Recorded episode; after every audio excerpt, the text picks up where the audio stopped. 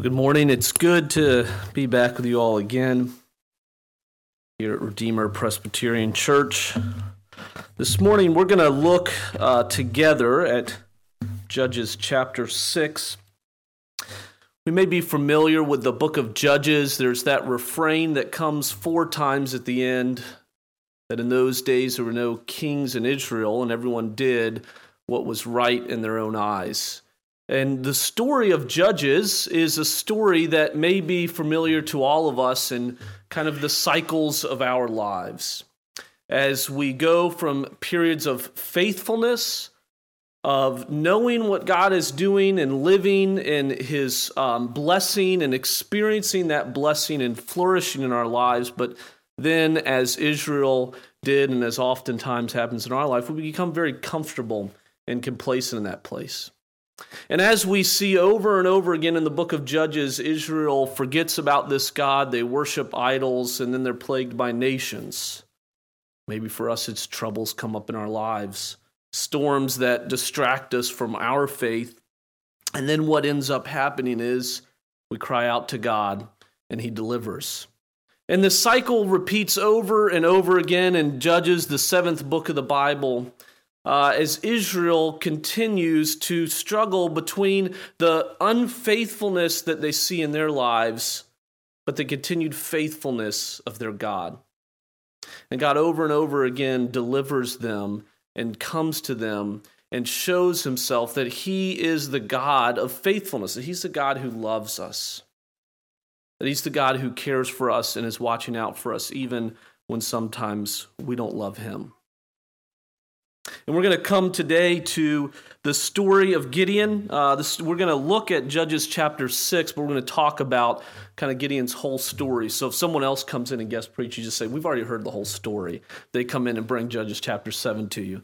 Uh, we're going to talk about 6. We're going to kind of talk a little bit about 7, the completion of that story. Uh, but Judges 6 is the story of Gideon. He's the fourth judge, and Many commentators say he really is emblematic of this whole situation in Israel.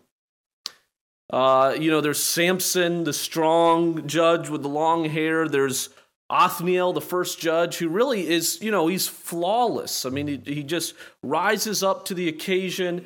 He follows God, and when he's done, he just goes back and lives his life in faithfulness. But Gideon's kind of more like us.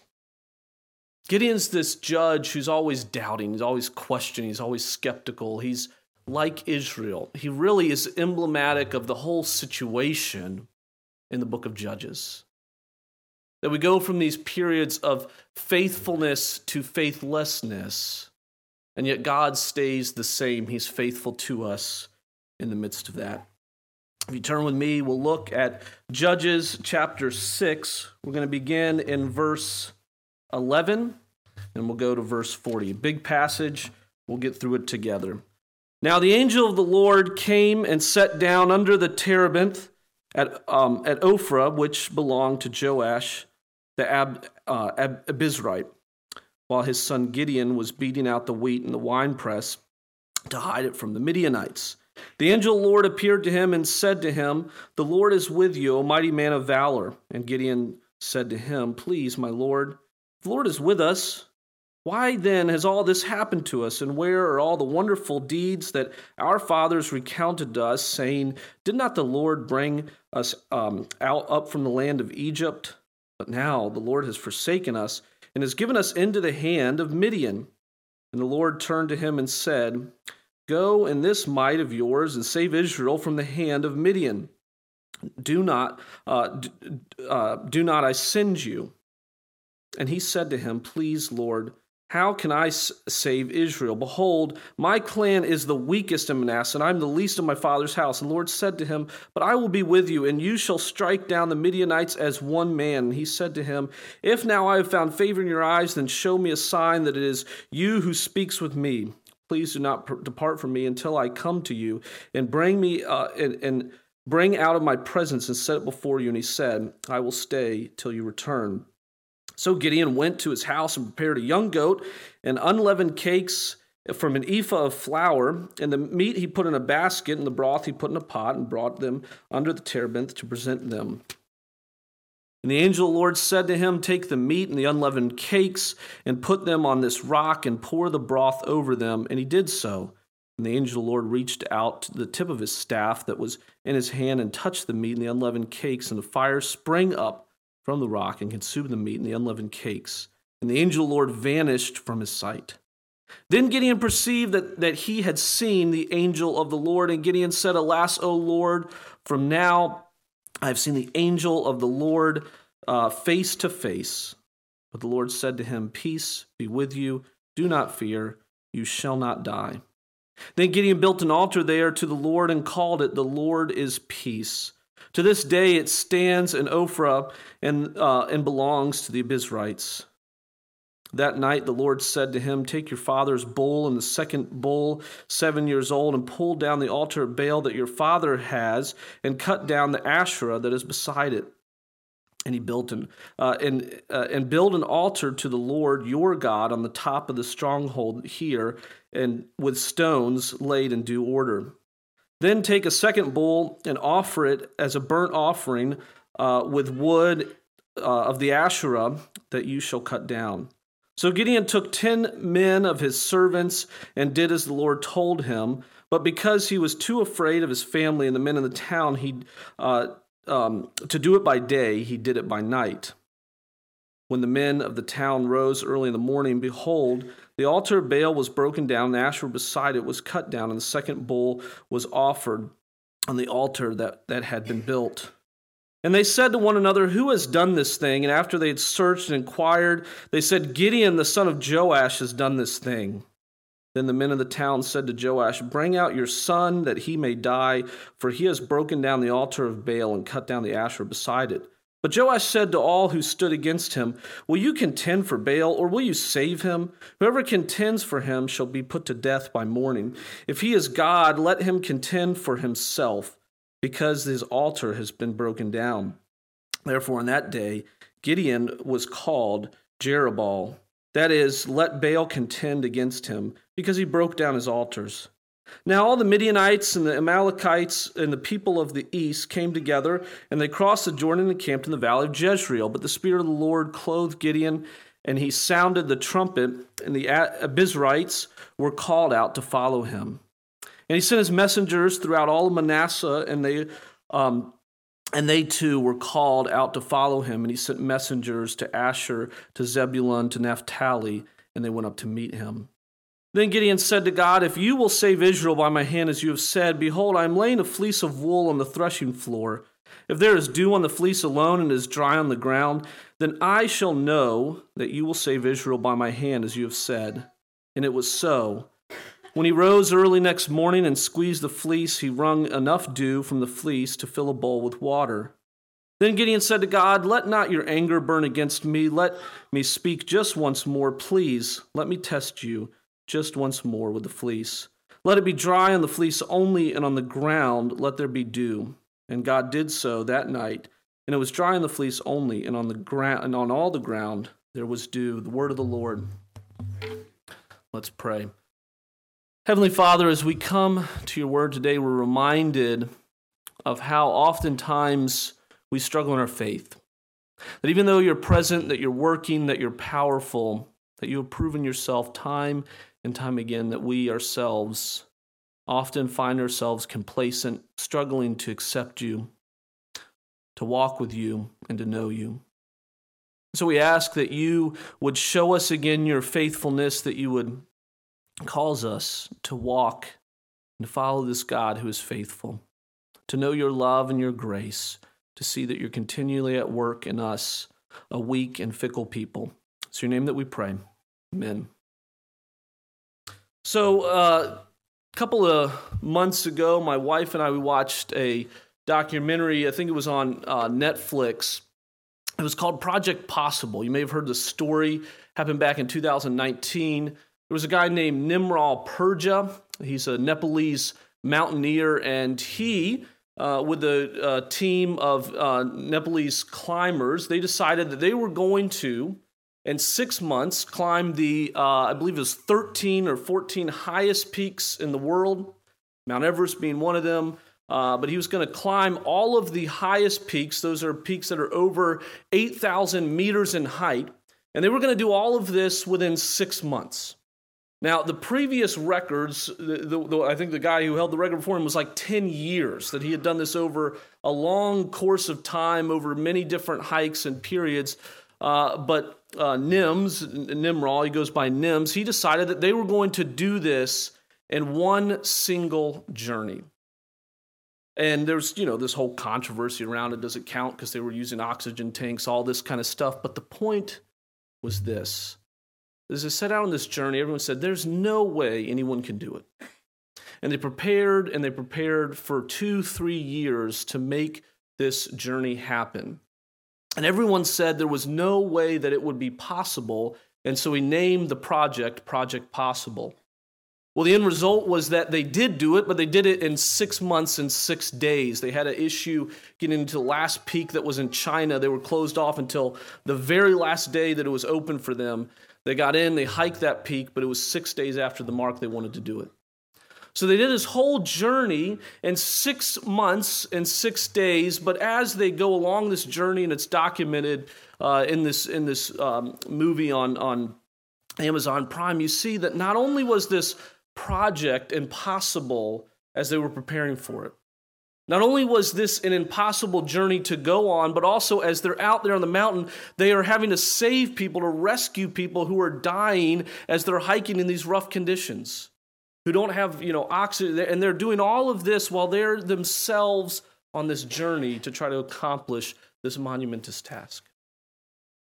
And I share that story with you to say that sometimes in our lives we find ourselves in situations that are seemingly impossible. That we think there is no way at all that God could be present here. That the situation, the things that are stacked up against us, seem too monumentous for God to work. Maybe we find ourselves in that situation with our kids, maybe with our lives. As we think about struggles at work, as we think about relating to our boss, we all have bosses we love, right? you know, and it's like, God, how, how could you be working here? How could you be present here? Because everything seems to not make sense. Because everything seems so hard, so challenging for us.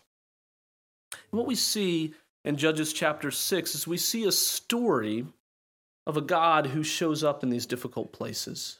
A God who is present in the places that we thought he wouldn't be. Because as the story begins, of Gideon and Judges 6, chapter 2, we see that once again Israel has fallen into unfaithfulness. And once again, a nation has come against them. This time, the Midianites rise up. This time, as we see Gideon in verse 11, he's hiding out because he's scared. And all of Israel is scared because this nation seems worse than all the other ones that have been there before. But as we continue in Judges, there's going to be worse nations that still come.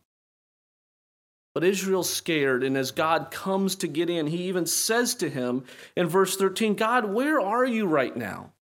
We heard these stories of Egypt. We heard these stories of your faithfulness. It doesn't seem like these are those times. And I think if we're honest, sometimes we're in those situations in our lives where we say, God, I don't know if you're here. I don't know if you're at work. But what we see in Judges chapter 6, what we see in the story of Gideon is that this is a God who is present even when we think he's absent. This is a God who is working even in places that we don't expect him to be. What Judges 6 shows us is that God's grace shines the brightest in the darkness of our lives and the difficulties of the situations we find ourselves in. And we want to see that together today in three ways. We want to see how God's grace shines the brightest in our darkness as we look at how God is at work in the most unlikely of people and in the most unlikely of places, doing the most unlikely of things. We want to see those three things together today that God is at work in the most unlikely of people and the most unlikely of places, doing the most unlikely of things. First, how is God at work in the most unlikely of people, showing us His grace that it shines bright in the darkness? Well, we come to Gideon uh, in verse 12 all the way down uh, to verse 24 uh, of chapter 6, and, and we see this man who is uh, threshing wheat in a wine press. Now, you know, eh, eh, I'm no Hebrew scholar. I, I, you know, read some commentaries and took a little Hebrew, but that's not a normal place where you're going to thresh wheat. That's what's indicated in the text. What Gideon is doing, where we come and we meet this guy, is he is a coward. He is scared. There's a war going on outside his door. And instead of fighting in that war, he said, You know what? I'm just going to provide for my family. Not a bad thing to do, but I'm just going to provide for my family and I'm going to do this in secrecy. And I'm going to avoid all that's going on around me, and I'm just going to hide out my wheat here in this wine press. And it's in that place that God comes to him. It's in that place that God finds him. And he says, Gideon, you're going to be a leader of Israel. I'm going to raise you up, and you're going to deliver the, the Midianites, uh, Israel from the Midianites. And Gideon immediately says, God, you got the wrong guy. There's no way this could be me. I, the, I come from the most unlikely people. I am from this odd tribe, the Abiezrites, who are a tribe of Manasseh. There's no way you could want me to be a leader of Israel. And he enters into this exchange that, that really mirrors this exchange that Moses has back in Exodus 3. You know, God, there's no way you could be calling me to lead Israel out of Egypt. Gideon says, God, there's no way you could be calling me to be a leader of these people. And he wonders, is, does God have the right man? Is God calling the right person? But then we go on and we see more about Gideon. We see as God uh, calls him to be a leader, that God gives him this instruction Gideon, I want you to go out and destroy the idols in your town, the Baal and the Asherah. And it says in the text, he goes out and he does that, but he does that in a specific way. He goes out in the middle of the night because he's afraid again. And in fact, as he goes out in fear and he fulfills God's command, that he even hides out the next day. And it's not Gideon who rises up to defend his action, it's his dad. His dad said, No, don't kill him. He's actually done something that's honorable. That Gideon is himself, even though he's called to be this leader, is afraid to speak for himself, for his actions as he follows this God.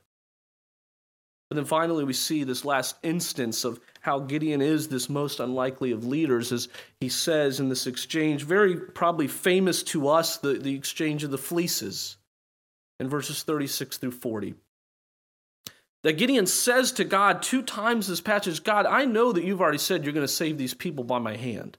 I know you've said you're going to do this, but let me just make sure. Let me ask you to do these two things for me. Would you make all of the ground dry and the fleece wet? When you make all of the ground wet and the fleece dry, if you can do those things for me, then I will know that you'll deliver, as you've already said. And how often is that the case for us? How often is it that when we understand that we know that God has promised to be faithful, that He's promised to be faithful in our marriages, in our work, in our homes, in our neighborhoods, in our community. He's called us to love our neighbors, to love Him. We say, Yeah, God, I'll do that when you fix this, that, and the other for me. When you resolve this conflict in my life, then I'll know how often do we lay up these walls between us and God and say, God, I'll follow you when you can do XYZ thing for me? And that's what Gideon's doing here, and that's oftentimes the situation that you and I find ourselves in. We say, God, I'll follow you when you show yourself faithful. And when you show yourself faithful, I want you to do that on my terms and in my way. You know, the books, the Lord of the Rings, it's, it's no mystery why Tolkien he chose the hobbits to be the ones to carry the ring and to finally, you know, bring that into the pit to destroy it in Mordor. Because you think about the characters that he has in this novel, he has, uh, you know, Aragorn, who is the king, who has amasses this army, is in the third book, and is able to crush the orc army. You know, he could have easily, within you know one chapter, have you know wiped out the orc armies, have destroyed the ring. We think of Legolas, the elf, who, with his speed and his stealth, could have easily gone through the orcs and could have gotten this done, or Gandalf with his magic. But he chooses these hobbits who are like you and I, who kind of just want to be hanging out, eating and drinking, having their second or third breakfast. They don't want to go on this journey. They don't want to do all this hard work. They just kind of want to hang out and relax. They just kind of want to be, you know, threshing wheat in the wine press while all of this stuff is going on around them. And I think Tolkien, and I think what we see in Judges chapter 6 is that he chooses this image for us because it's so relatable. Because how often for us, these most unlikely people, we're called by God's grace to live as, as he says, his salt and light in the world is called to live as a city set on the hill. And we say, God, that's, that's a lot. And yet God says, No, I love you. I'm committed to you. I've called you to be my people. I've called you to on this incredible journey. I've called you to be part of my family forever. And it's as hard as that is, as unlikely as that is, God says, you know what? That's what I'm all about. Choosing unlikely people to do unlikely things. And what we see is that God not only chooses unlikely people to follow him and do unlikely things, but he does so in the most unlikely of places. Because what we see is that not only is Gideon an unlikely candidate, but the people he comes from is very odd people. Because as Gideon describes here in this passage, he says, God, you know, I don't know why you would call me because I come from this Abiezrite tribe. You know, they're kind of an obscure people group. It kind of reminds us of uh, when Jesus comes on the scene and everyone says, No one would ever come from Nazareth. How could a savior come from this community? How could a savior be from this place? Uh, Gideon says, Look, I, you're not going to want a leader from this area. But then we're introduced to these people down in verses 28 through 35. It's the Abiezrites who have this idol in their town, and, and what we see is that they're not just people who have, you know, kind of forgotten about God, but they're totally committed to walking away from God and idolatry. That as Gideon destroys this idol in the middle of their community, they're angry about to kill him for the fact that he did that. But what we see at the end of that passage is that, that, it's these people around Gideon that God says, these people are going to be the leaders of this movement. These people, God amasses the rest of Israel around. And not only does he call Gideon the most unlikely person to be the leader, but he calls this nation the most unlikely tribe to be the leader of this movement to overthrow the Midianites. And again, I think God is oftentimes in the business of working in this way. I remember for myself when, as we just heard of a, a group coming back from a mission trip, I went on my first international mission trip to Peru. You know, and as a naive 15 year old, you're saying, you know, I'm going to go on this trip because I'm going to make a big impact in this area. And what you find out is how big the area makes an impact in you. That when you interact with global poverty, when you meet Christians in places who have far, far less than you could have ever imagined, that you see an incredible faith in their lives. And you witness that God is at work in places that you never thought He was at work. And He's doing things in those places that you never thought He could be doing. And we see that as well in our own culture. I recently uh, watched the movie The Jesus Revolution about the, uh, the, the, the, hippies coming to faith in the 1960s and 70s. I was just talking to my parents about it this morning. It was actually one of the largest kind of Christian movements, you know, probably of the last several centuries. You know, they, they say at the end of the movie, the, the largest Christian movement ever. I would have to disagree. I think the Reformation probably is, but that's what they say. Um, you know, numerically very large. But this movie is about this, this reality that here in the late 1960s, that all of these hippies who were, you know, wanting to, you know, have a free life, to live freely in their sexuality, to, to experience drugs, to, you know, have this kind of freedom in, in the political space, and all these cultural kind of tables were turning and here were these people who were searching. They were searching for some. As Lonnie comes uh, to the pastor, uh, I believe his name was Craig, and he says to him, These people are searching for God, but the church's doors are not open to them. And as a result of that, as a result of this change in perspective, all of these hippies started coming into faith. And this massive Christian movement happened as these people who were desperate for something found their desperation fulfilling God. And no one would have ever seen that coming. You know, you're in the 1950s and you would have thought, oh, by 1970, there's going to be thousands, you know, hundreds of thousands of hippies coming to faith. And yet, this is what happened. The impact that we still see in our lives today. The impact that, that actually impacted my, my family, that they actually came as a result out of that movement, out, of God working in this most unusual of situations, in this most extraordinary places. And I think you and I can realize that it's oftentimes in the darkest places that we really see and appreciate the light. That when we're walking around in the daylight, we're, we're, we're fine. You know, the light isn't something that we love, that we desire. But when we're in that place of darkness, we say, I need the light. And sometimes God does that in our lives. Sometimes God does that in our world. And sometimes God works, not only in the most unlikely of people and not only in the most unlikely of places, but He works in the most unlikely of ways. Because as I told you before, we're not only just going to cover Judges 6, but I'll give you an intro into Judges chapter 7, because what this story is really about is the preparation for what happens in Judges 7. Because as God raises up Gideon, as he raises up the Abiezrites, as, as he prepares them to overthrow the Midianites, we see the conclusion of that happen in chapter 7. And you may remember the story that, that God calls this, this group of people that come around Gideon, that come around the Abiezrites, and he calls this group of people, and there's 22,000 in number. And he says, There's way too many people who are here.